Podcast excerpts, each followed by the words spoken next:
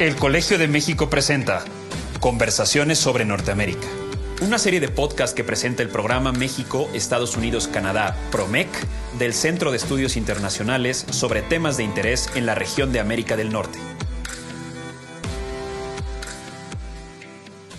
Muy buenos días, bienvenidos, bienvenidas a Conversaciones sobre Norteamérica. El día de hoy, la profesora Ana Covarrubias eh, coordinadora general académica del Colegio de México, y yo, Celia Toro, vamos a conversar con el profesor Naín Martínez sobre la política de cambio climático del presidente Biden. Los tres, Ana, Naín y yo, somos profesores del Centro de Estudios Internacionales del Colegio de México. Naín, muchas gracias por acompañarnos en este podcast. No, muchas gracias por la invitación y bueno, tener la oportunidad de platicar con su auditorio sobre este tema tan relevante. Así es. A ver, Naín, Biden ha declarado que, que la política contra el cambio climático será una prioridad de su gobierno. Casi ha dicho que la prioridad de su gobierno, junto desde luego con la atención a la pandemia de COVID-19, que es lo inmediato y lo urgente, y acompañado de todo un programa de recuperación económica. Pareciera que este programa de recuperación económica va a ser de alguna manera verde. Bueno, las expectativas eh, en Estados Unidos, en Biden en particular, tanto en Estados Unidos como en la comunidad internacional, son enormes. El primer día de su gobierno, Biden firmó una orden ejecutiva para que Estados Unidos volviera a ser parte del Acuerdo de París, justo como hizo Donald Trump también en el primer día de su gobierno, abandonar el Acuerdo de París. Bueno, eh, y junto con ese regreso al acuerdo importantísimo, el más importante con el que contamos, anuncia el, presidente Biden un programa muy ambicioso cuyo objetivo es, a ver, corrígeme, Naín, lograr cero emisiones de gases de efecto invernadero para el 2035. ¿Eso es así? Eh, así es, en el sector energético, que es uno de los principales sectores emisores de, de CO2 y a nivel nacional en todos los sectores a 2050, el cual es, una, es, un, es un objetivo bastante ambicioso, considerando que Estados Unidos es actualmente el segundo emisor global de gases de efecto invernadero. Nain, ¿por qué llegó a ser tan importante esta agenda climática para la, para la administración Biden? ¿Cuáles son las razones que explican que sea este tema, el tema, uno de los temas prioritarios en la nueva administración? Creo que es, es una pregunta muy interesante eh, y que vale la pena, eh, bueno, hacer una reflexión al respecto. Usualmente hemos tenido distintos gobiernos que han mencionado la importancia del cambio climático, pero lo que sucede con esa administración es, es transitado de un aspecto retórico a, a una implementación práctica. Eh, de hecho, eh, la agenda de cambio climático es una de las prioridades del, gobierno federal de Estados Unidos y creo que vale la pena identificar el por qué. Eh, desde luego, uno de los motivos se encuentra en la política adversa que desarrolló el predecesor de Biden, Donald Trump. como mencionaba Celia, Donald Trump retiró a Estados Unidos del Acuerdo de París y además desmanteló la política climática que se había desarrollado durante la administración Obama, eh, por ejemplo, el Clean Energy Plan. Eh, estas acciones por parte de Donald Trump eh, generaron una enorme oposición dentro de Estados Unidos en distintos grupos que fueron clave tanto en, el grupo de votantes que favorecieron a Biden, como algunos de los grupos de interés que financiaron su campaña y, y que estuvieron en torno a esta coalición. Eh, por ejemplo, eh, el, rechazo de Donald Trump a, las políticas climáticas generaron la posición de gobiernos estatales muy importantes, como es el caso de California y Nueva York, eh, las dos principales economías dentro de Estados Unidos. Estos estados desarrollaron sus propias políticas de cambio climático. de hecho, tanto California como Nueva York tienen estas políticas que se llaman cap and trade, que son eh, un, límite en las emisiones de CO2 a nivel estatal y han desarrollado eh, realmente políticas muy sofisticadas a nivel interno y dirigido financiamientos importantes en torno a, la mitigación del cambio climático en general y en particular en el sector energético. Otro elemento que ocurrió durante la administración Trump eh, fueron distintas manifestaciones eh, nacionales, eh, manifestaciones que convocaron a, millones de personas a nivel nacional en las principales ciudades, que fueron muy visibles y, que además permitieron catalizar la agenda de cambio climático en la agenda pública. junto a estas manifestaciones, en los últimos tres años, han surgido eh, algunos movimientos de jóvenes, nuevos movimientos ambientalistas muy particulares que tienen un carácter transnacional, pero que además tienen una presencia muy importante en Estados Unidos, eh, como es el caso de Extinction Rebellion en Fridays for Future, eh, los cuales son movimientos que reclaman que el cambio climático es uno de los principales problemas a nivel global que los políticos y las instituciones no están siendo capaces de abordar y que son ellos quienes eh, van a sufrir las consecuencias de esta parálisis política.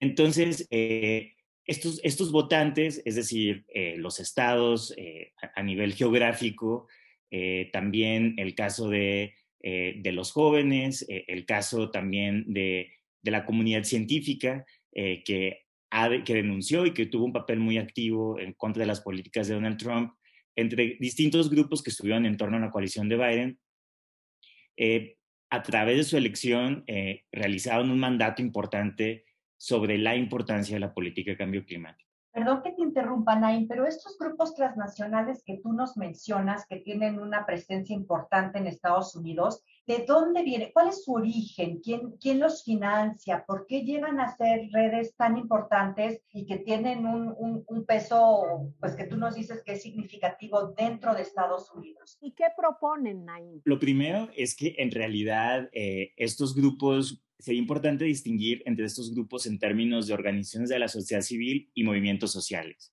Estos son movimientos sociales, es decir, son grupos amplios, en la mayoría están organizados a través de redes sociales, de, Twitter, eh, de, Facebook, eh, son, son transversales, tienen una agenda en donde no necesariamente hay, hay un liderazgo o, o, una agenda única o un liderazgo claro, eh, uno de ellos, por ejemplo, es, Greta, ¿no? que, se ha posicionado como una figura internacional eh, importante.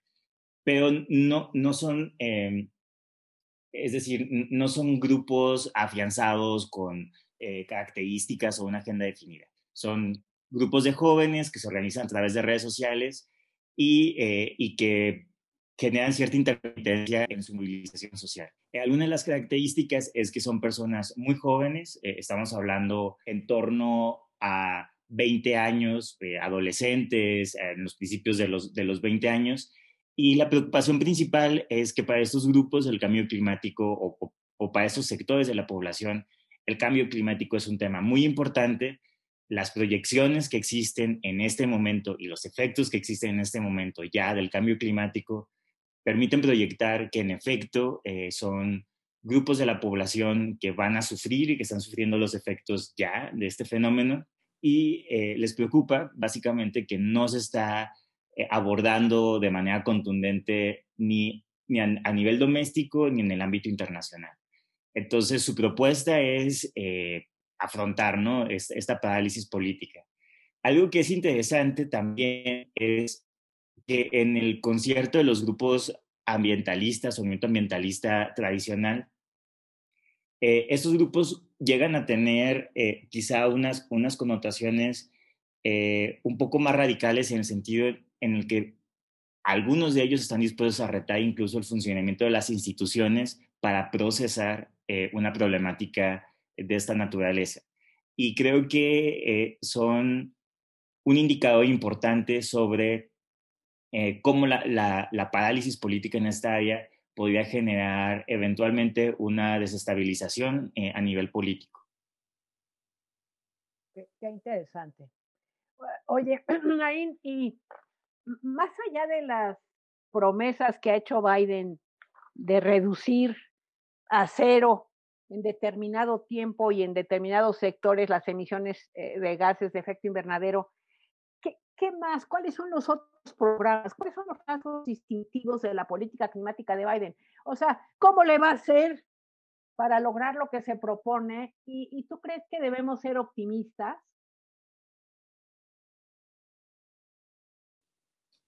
Sí, eh, esa es una pregunta eh, muy importante porque, eh, desde luego, la, la, importancia de esta agenda en su administración podría quedarse a un nivel retórico y es importante identificar ¿no? cuáles son las características de esta política y realmente eh, cuál es el proceso de implementación. A mí me parece que sí hay algunos elementos para considerar que tendrá efectos esta política, eh, tanto a nivel institucional, en, términos del alcance el diseño de la política, y también respecto al papel que esta administración eh, y busca que Estados Unidos juegue como catalizador de la acción internacional.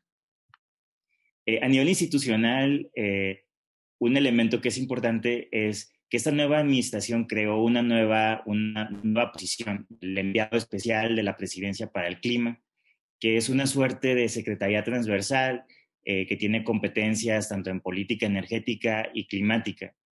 Y en esta posición, como recordarán, es ocupada por John Kerry. John Kerry, dentro del Partido Demócrata, pues es una figura de primer nivel, una, figura importante, ha sido senador, eh, fue candidato a la presidencia por el Partido Demócrata y también secretario de Estado. Y eh, un, elemento que es importante sobre, sobre esta figura es que tuvo una, un papel importante en la negociación del acuerdo de país en, en la administración Obama. Entonces, es, es, una figura que es tanto creíble a nivel político, eh, interno y externo, y que tiene una experiencia importante en, en la agenda.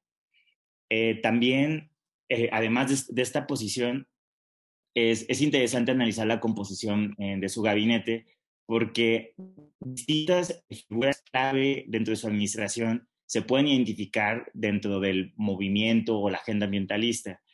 por ejemplo, es el caso de Jennifer Granholm, que además de, bueno, que es actualmente secretaria de Energía, pero ella fue gobernadora de Michigan y después de la gobernatura eh, se incorporó como investigadora en UC Berkeley, específicamente en desarrollo político de, políticas de transición energética. Entonces, ahora tienes a esta investigadora con 10 años de experiencia, precisamente analizando cómo desarrollar las políticas de, transición energética al frente de, eh, la Secretaría de Energía, en uno de los sectores que tienen las mayores emisiones de CO2 eh, a nivel global. Eh, a nivel general, eh, el sector energético, bueno, dependiendo del país, eh, genera en torno entre el 20 y el 25% de las emisiones de CO2. Pero en términos conjuntos, las emisiones asociadas al sector industrial o transporte o otros sectores, la contribución en, en, torno a la energía es en torno al 75%. Entonces tenemos estas figuras, evidentemente, en, la Secretaría de Protección al Ambiente, en, en distintas áreas, que tienen claramente una figura, una, una agenda de, de, transición energética y experiencia en el aire. Sí, a mí, Nain, a mí yo tengo un poco de confianza en que va a caminar la política de Biden en Estados Unidos. Al final de cuentas, no nada más creo en el compromiso de un amplio sector, amplísimo de esa sociedad con la agenda verde, sino que además se va a abrir pues no, otros sectores, nuevos sectores de la economía en donde querrán eh, estarán decididos a ser puntero. Pero a mí me queda la duda de en el ámbito internacional, ¿cómo le van a hacer? ¿Qué va a decir China? No sé, India. Pero bueno, porque claramente le han puesto bastante dinero, ¿no? Están invirtiendo una cantidad considerable en su política climática. Digo, a mí adentro, adentro no me preocupa, pero afuera, ay, caray. A ver, ¿qué opinas? Sí, eh, bueno, hay, hay, dos elementos importantes. Eh, en, términos de, cómo ha, evolucionado la discusión internacional, eh, digamos, en los años 90, cuando fue la discusión en torno al acuerdo de, Kioto, distintas economías emergentes, eh, como mencionas, sería India, China, eh, Brasil, tenían una posición de resistencia al avance de, las políticas de mitigación porque tenían un costo y potencialmente podían mermar el, el, desarrollo económico pues, de, países que aún tenían, que tienen necesidades económicas importantes. Pero eso ha transitado y ha, evolucionado muy rápido. Por ejemplo, actualmente China tiene también una política relativamente ambiciosa y una posición favorable en torno a las políticas de cambio climático. China e India se han convertido en dos de los países con mayores inversiones en transición energética. Eh, China también es, eh, bueno, ambos de hecho eh, son, son de los principales países que generan manufactura en torno a paneles solares y, y, también a la energía eólica. Y si recordamos, por ejemplo, en, durante la administración Trump, cuando se retiró el Acuerdo de París, hubo una suerte de, acuerdo entre la Unión Europea y China para mantener el Acuerdo de París. Entonces, eh, yo, yo, creo que las condiciones internacionales, eh, al menos en jugadores importantes, es decir, China, India, la Unión Europea y Estados Unidos, están, están ahí. Eh, hay disponibilidad, hay interés en invertir y también esos gobiernos se han dado cuenta que es incluso en, el beneficio de, sus poblaciones y en, y en el futuro de sus economías y también han encontrado, que eso es un elemento muy importante, han encontrado beneficios de las políticas, de las políticas climáticas.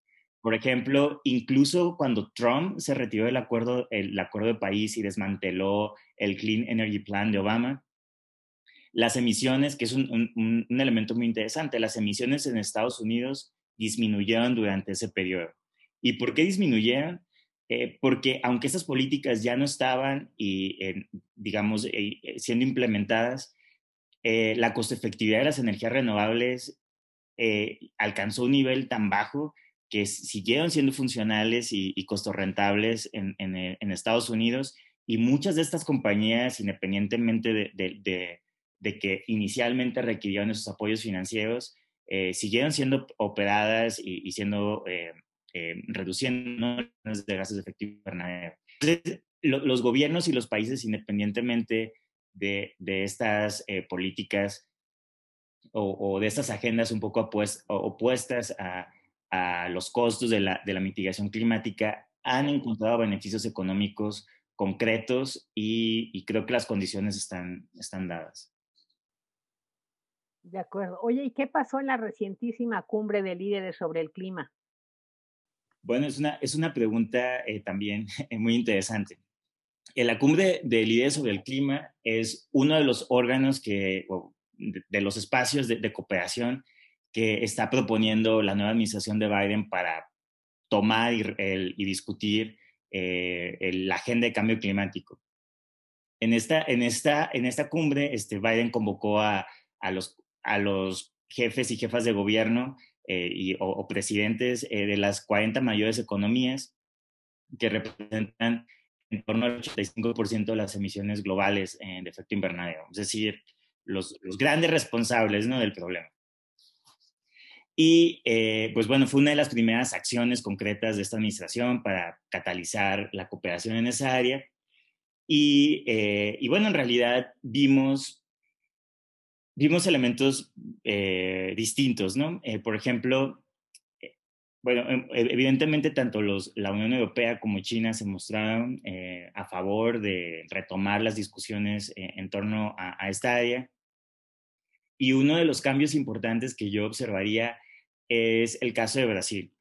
Brasil había desarrollado una política, yo no diría ambiciosa, pero sí favorable en, en el área, sobre, sobre todo en en respecto a la, reforestación de la Amazonía y reducir la, reforestación, que es uno de los principales eh, sectores que emiten eh, gases de efecto invernadero en ese país. Pero eh, con el gobierno de, Bolsonaro había, se habían generado regresiones en esta área, sobre todo en, en, las políticas de reforestación. Y Bolsonaro había sido bastante opuesto a mantener los programas que se desarrollaron durante la administración de Lula de manera muy interesante, que bueno, me, pareció eh, particular, observamos, por ejemplo, cómo Bolsonaro ya menciona en la cumbre que está dispuesto a retomar esas políticas si existe colaboración internacional y financiamiento. Eso es, una, es un cambio de postura eh, relevante, ¿no? Que nos habla sobre la capacidad de gestión y diplomacia que tiene Estados Unidos a nivel internacional. Y en relación con, México, con nosotros, la relación bilateral, eh, al parecer tenemos dos administraciones con un proyecto con objetivos encontrados, ¿no? En la visita de ayer de la vicepresidenta Kamala Harris, si bien leí, no se menciona el tema de, cambio climático ni de energía, ni mucho menos. ¿Qué podemos esperar para nuestro país y en términos de la relación con Estados Unidos?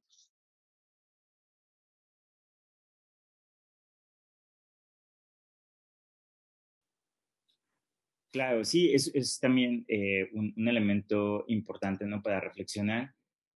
Eh, y bueno, hay distintos aspectos ahí. Eh, como, como, mencionas, Ana, no se mencionó públicamente el, el tema de, de, cambio climático, pero si recapitulamos cómo han sido los, los encuentros y las discusiones binacionales, por ejemplo, el, la primera reunión que tuvieron este Biden y antes Manuel López Obrador, eh, o la reunión eh, que tuvieron previamente este, Kamala con, con Andrés Manuel, el, el, tema de cambio climático se menciona y cuando vemos los statements ¿no? de las reuniones, se menciona claramente el, el tema de, de, generar cooperación en esa área.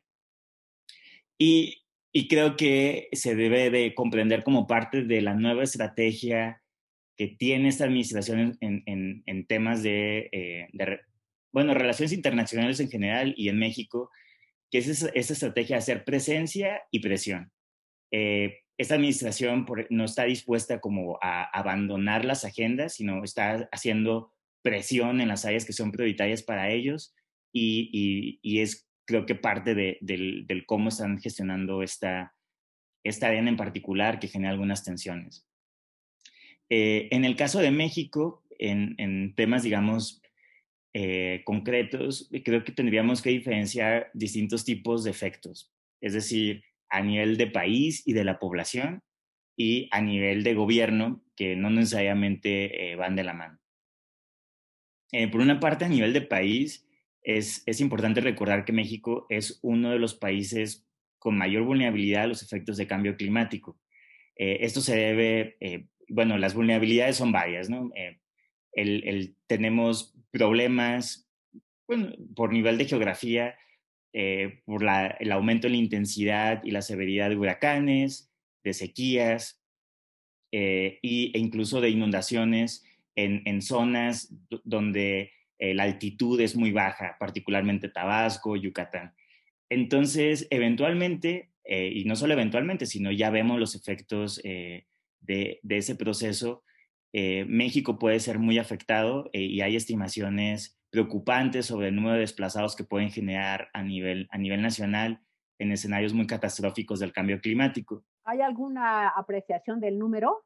Eso dependerá de, de nuestra capacidad de abordarlo, pero hay incluso estimaciones de 30 millones de desplazados a nivel nacional eh, para el 2060 genera, por inundaciones y, y, y, por, y por sequías que es un número que nos tiene que preocupar, eh, eh, por, porque cuáles serían las implicaciones de eso eh, pues a nivel de país y, y, en los sistemas económicos y políticos, ¿no? Creo que, que eso es un tema importante. Y bueno, además de lo que ocurre a nivel de México, eh, ya tenemos evidencias de, de, los efectos en Centroamérica. Como ustedes saben, probablemente mejor que yo, el cambio climático es uno de los factores que está incentivando la migración eh, en el Triángulo del Norte, en, en Centroamérica, hacia Estados Unidos.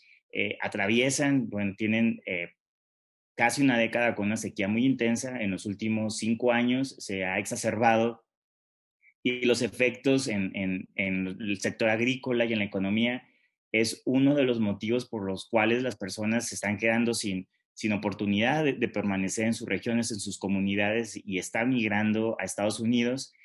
Y como parte de ese proceso de migración, pues pasan por el territorio mexicano, algunos se quedan en México y están generando presiones a, nivel político eh, y a nivel regional y son elementos que nos tienen que preocupar ya no solo como parte de una agenda ambiental, sino como, como elementos de importancia sobre el futuro de nuestra economía, de nuestra sociedad y, y de los sistemas económicos. Y bueno, eh, también, eh, digamos, retomando un poco la, la, pregunta de Ana sobre, sobre cuáles se pueden ser o qué podemos esperar en los efectos de, esta nueva agenda en la relación binacional. Eh, bueno, como les comentaba, creo que sí es importante distinguir entre nivel país y nivel de gobierno. Pues como les mencionaba, por la vulnerabilidad que tiene México ante los efectos del cambio climático, creo que el impacto a nivel nacional va a ser positivo. El que podamos tener al segundo emisor de gases de efecto invernadero tomando una posición activa en esta agenda, eh, eventualmente va a repercutir en, de manera positiva a nivel de país. Recordemos que el cambio climático, y eso es un elemento muy importante, el cambio climático es eh, un, problema eh, transnacional y la, quien deja de emitir CO2 en India o en China o en Estados Unidos, los beneficios de eso eh, los recibimos la población a nivel global. Entonces, de manera indirecta nos va a beneficiar. por otro lado, las enormes inversiones que propone esta administración en la descarbonización de la economía estadounidense eh, por la vinculación que, tienen ambas economías, eh, creo que van a generar beneficios positivos eh, a nivel de país. simplemente la administración Biden ha propuesto para el 2022 un presupuesto para la, agenda de cambio climático que es entre, bueno, en torno al 20% superior a todo el presupuesto que tenemos a nivel federal en México. eso nos habla de la magnitud de las inversiones que se van a desarrollar en esta área. Y eso, eh, pues evidentemente generará eh, algunos efectos positivos a nivel económico y de país. Eh, también esto si lo, si lo vinculamos con las tensiones comerciales que han tenido China y Estados Unidos, posiciona a México en, en, en un, digamos, eh, posiciona al país en una posición estratégica para potencialmente capturar las inversiones en la manufactura de tecnologías limpias. Eh, México y Estados Unidos pues tenemos un acuerdo, el, el, TEMEC, un acuerdo de libre comercio. Estados Unidos va a requerir estas manufacturas eh, a, a, economía, a, una escala muy amplia y, y, México puede convertirse también en, en un receptor de esas inversiones. Entonces creo que, tenemos estas aristas que son importantes. Te, escucho optimista, Naim, que van a contribuir a que, a que el mundo esté mejor y que nos van a jalar. Ojalá que tengas razón. Perdón, te interrumpí. No, no, eh, sí estoy optimista. Y otro elemento que me gustaría señalar es el marco de la política de la administración Biden. Eh, a mí me tocó, eh, bueno, mientras hacía el doctorado me tocó tanto la política de Obama de, cambio climático y nos tocó en la universidad en UC Berkeley criticar algunas de sus políticas. Y parte de la crítica de lo que se señaló en aquel momento, digo, es, una política muy ambiciosa y que en términos generales eh, yo estaba a favor, pero parte de lo que se señaló en ese momento era la falta de consideración de los efectos sociales que podía generar esta transformación. Eh, por ejemplo, el Clean Energy Plan, alguno de los, de los impactos importantes que tuvo fue en la reducción, bueno, es cuestionable si, si fue un, en, un impacto directo de esta política, pero redujo el empleo en las zonas carboníferas, por ejemplo, de Kentucky, que fueron grupos que se movilizaban a favor de la agenda de Trump y que también explican el por qué eh, la administración Trump se opuso a estas políticas. Algo que es muy interesante es que esta nueva administración está retomando el marco de, eh, de justicia ambiental.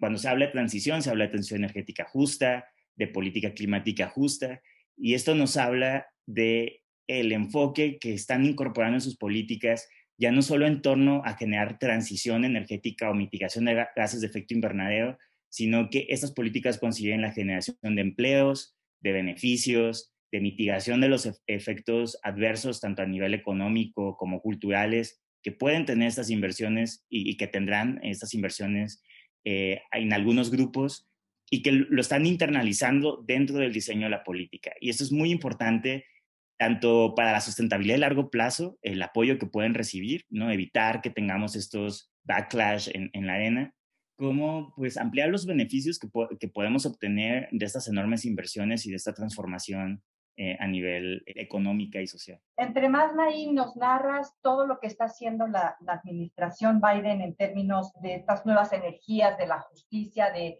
cambiar eh, energías sin tener efectos perversos en la población, etcétera. Más me asusta la, la, relación bilateral porque, bueno, sabemos que el gobierno de López Obrador ha desmantelado la política de transición energética y no tenemos una alternativa. Entonces, ¿qué va a pasar aquí con lo que parece ser dos gobiernos con objetivos pues casi opuestos en una relación económica y como tú dices, cambio climático es transnacional. Entonces, en esta relación económica tan interdependiente y en este fenómeno que nos afecta a los dos países, bueno, y a todos los países en general, ¿cómo vamos a manejar esta relación bilateral en términos del cambio climático? Hay distintas dimensiones eh, que creo que es importante considerar en torno a esto.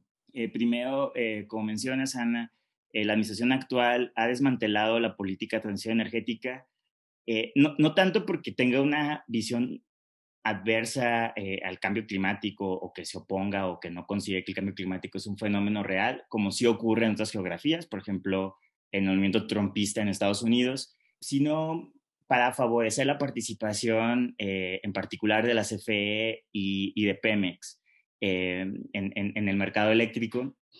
Y el problema, desde el punto de vista, es que no ha ofrecido una alternativa, es decir, se desmanteló esta política en, cómo se había articulado y en quiénes sean los actores eh, que invertían y que están desarrollando esos proyectos y, no, digamos, como parte de la, de, la visión hacia dónde quieren impulsar eh, la, la, participación de las empresas estatales. Y no se ofreció una alternativa en términos de, bueno, si ya no lo van a hacer los actores privados, ahora CFE eh, invertirá en energías renovables o se permitirá que, los, que el, que la población, si así lo desea, pueda eh, comprar paneles solares? O sea, ¿cuáles son, cómo podríamos, digamos, seguir avanzando en esta área? Y eso sí ha sido una, una fuente de tensión.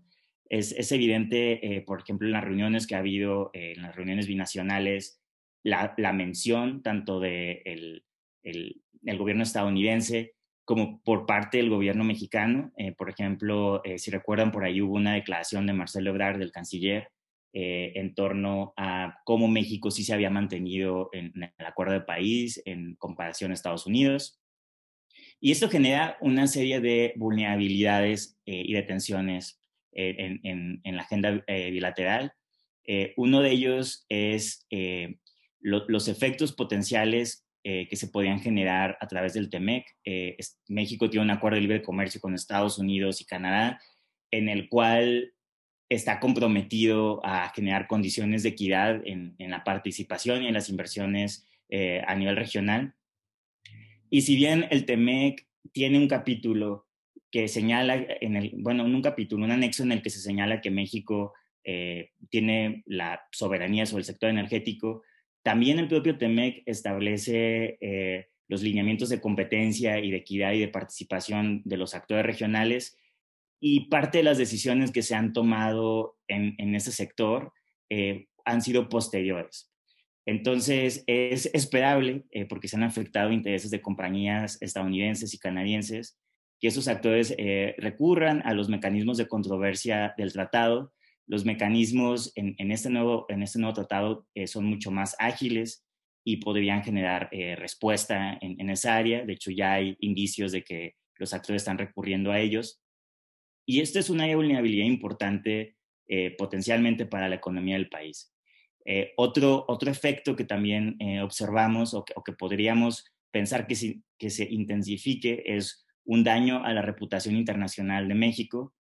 hace un momento cuando hablábamos sobre cómo en los años 90 y principios de la década de los 2000 algunos países o economías emergentes importantes como China, India, Brasil se habían opuesto un poco o sido reticentes en el avance de la política de mitigación, México había jugado el papel opuesto. De hecho, México era la economía emergente que se consideraba un líder eh, en, la agenda climática. Y, eso dentro, cuando, cuando se veía el panorama de, el, de las relaciones internacionales del país, uno de los, de los temas que surgían cuando se trataba el caso de México era su liderazgo en materia climática. Sin duda lo tuvimos durante el periodo del presidente Calderón, fue la política exterior más importante, yo creo. Eh, sí, y es, es eh, hay toda una controversia ahí sobre cómo el, el gobierno de Calderón eh, aprovechó de manera positiva la, la, política climática para contrarrestar los efectos reputacionales en, en, por ejemplo, la violencia que se empezó a generar en el país. Y eso nos va, nos va a afectar reputacionalmente y el gobierno actual está empezando a generar una prensa internacional adversa. Eh, la agenda de cambio climático es muy importante, eh, tiene un, papel normativo en la visión de la población a nivel internacional y el tener un gobierno que no está haciendo acciones en esa área eh, me parece que, que, es una vulnerabilidad para la administración y el cómo es percibida esta administración a nivel internacional. Otro elemento que también creo que se debe considerar es que esta administración está considerando el desarrollo de un impuesto al carbón a los productos que son importados en Estados Unidos a los países que no realicen esfuerzos de mitigación. Y eso aún no está siendo implementado, pero en el mediano plazo podría, bueno, si, si México no avanza en esa área, podría ser un área de vulnerabilidad, eh, particularmente para la inversión externa y para el sector exportador, que como sabemos, pues es uno de los sectores más dinámicos en, la economía del país. Entonces, sí hay eh, distintas áreas eh, que, potencialmente pueden complicar en la relación internacional. Y de nuevo, como ustedes saben, está el vínculo entre cambio climático y migración, eh, sobre todo en, en, Centroamérica, que eventualmente puede también seguir generando problemáticas sociales. Muy bien. Pues Nain, muchísimas gracias por este panorama muy completo. Gracias, Ana. Muchas gracias, Nain. Muchas gracias. Con este podcast llegamos al final de este ciclo de conversaciones sobre Norteamérica. Espero que hayan disfrutado de estos nueve podcasts y que pueden oír, como ustedes saben, en cualquier momento. Ojalá podamos eh, continuar en una segunda etapa con estas conversaciones. Muchas gracias al Colegio de México, al Centro de Estudios Internacionales a la profesora Ana Covarrubias y a otros profesores del centro, muchos que nos acompañaron como moderadores o como participantes. Muchas gracias. Esto fue una producción de la Coordinación de Educación Digital del Colegio de México.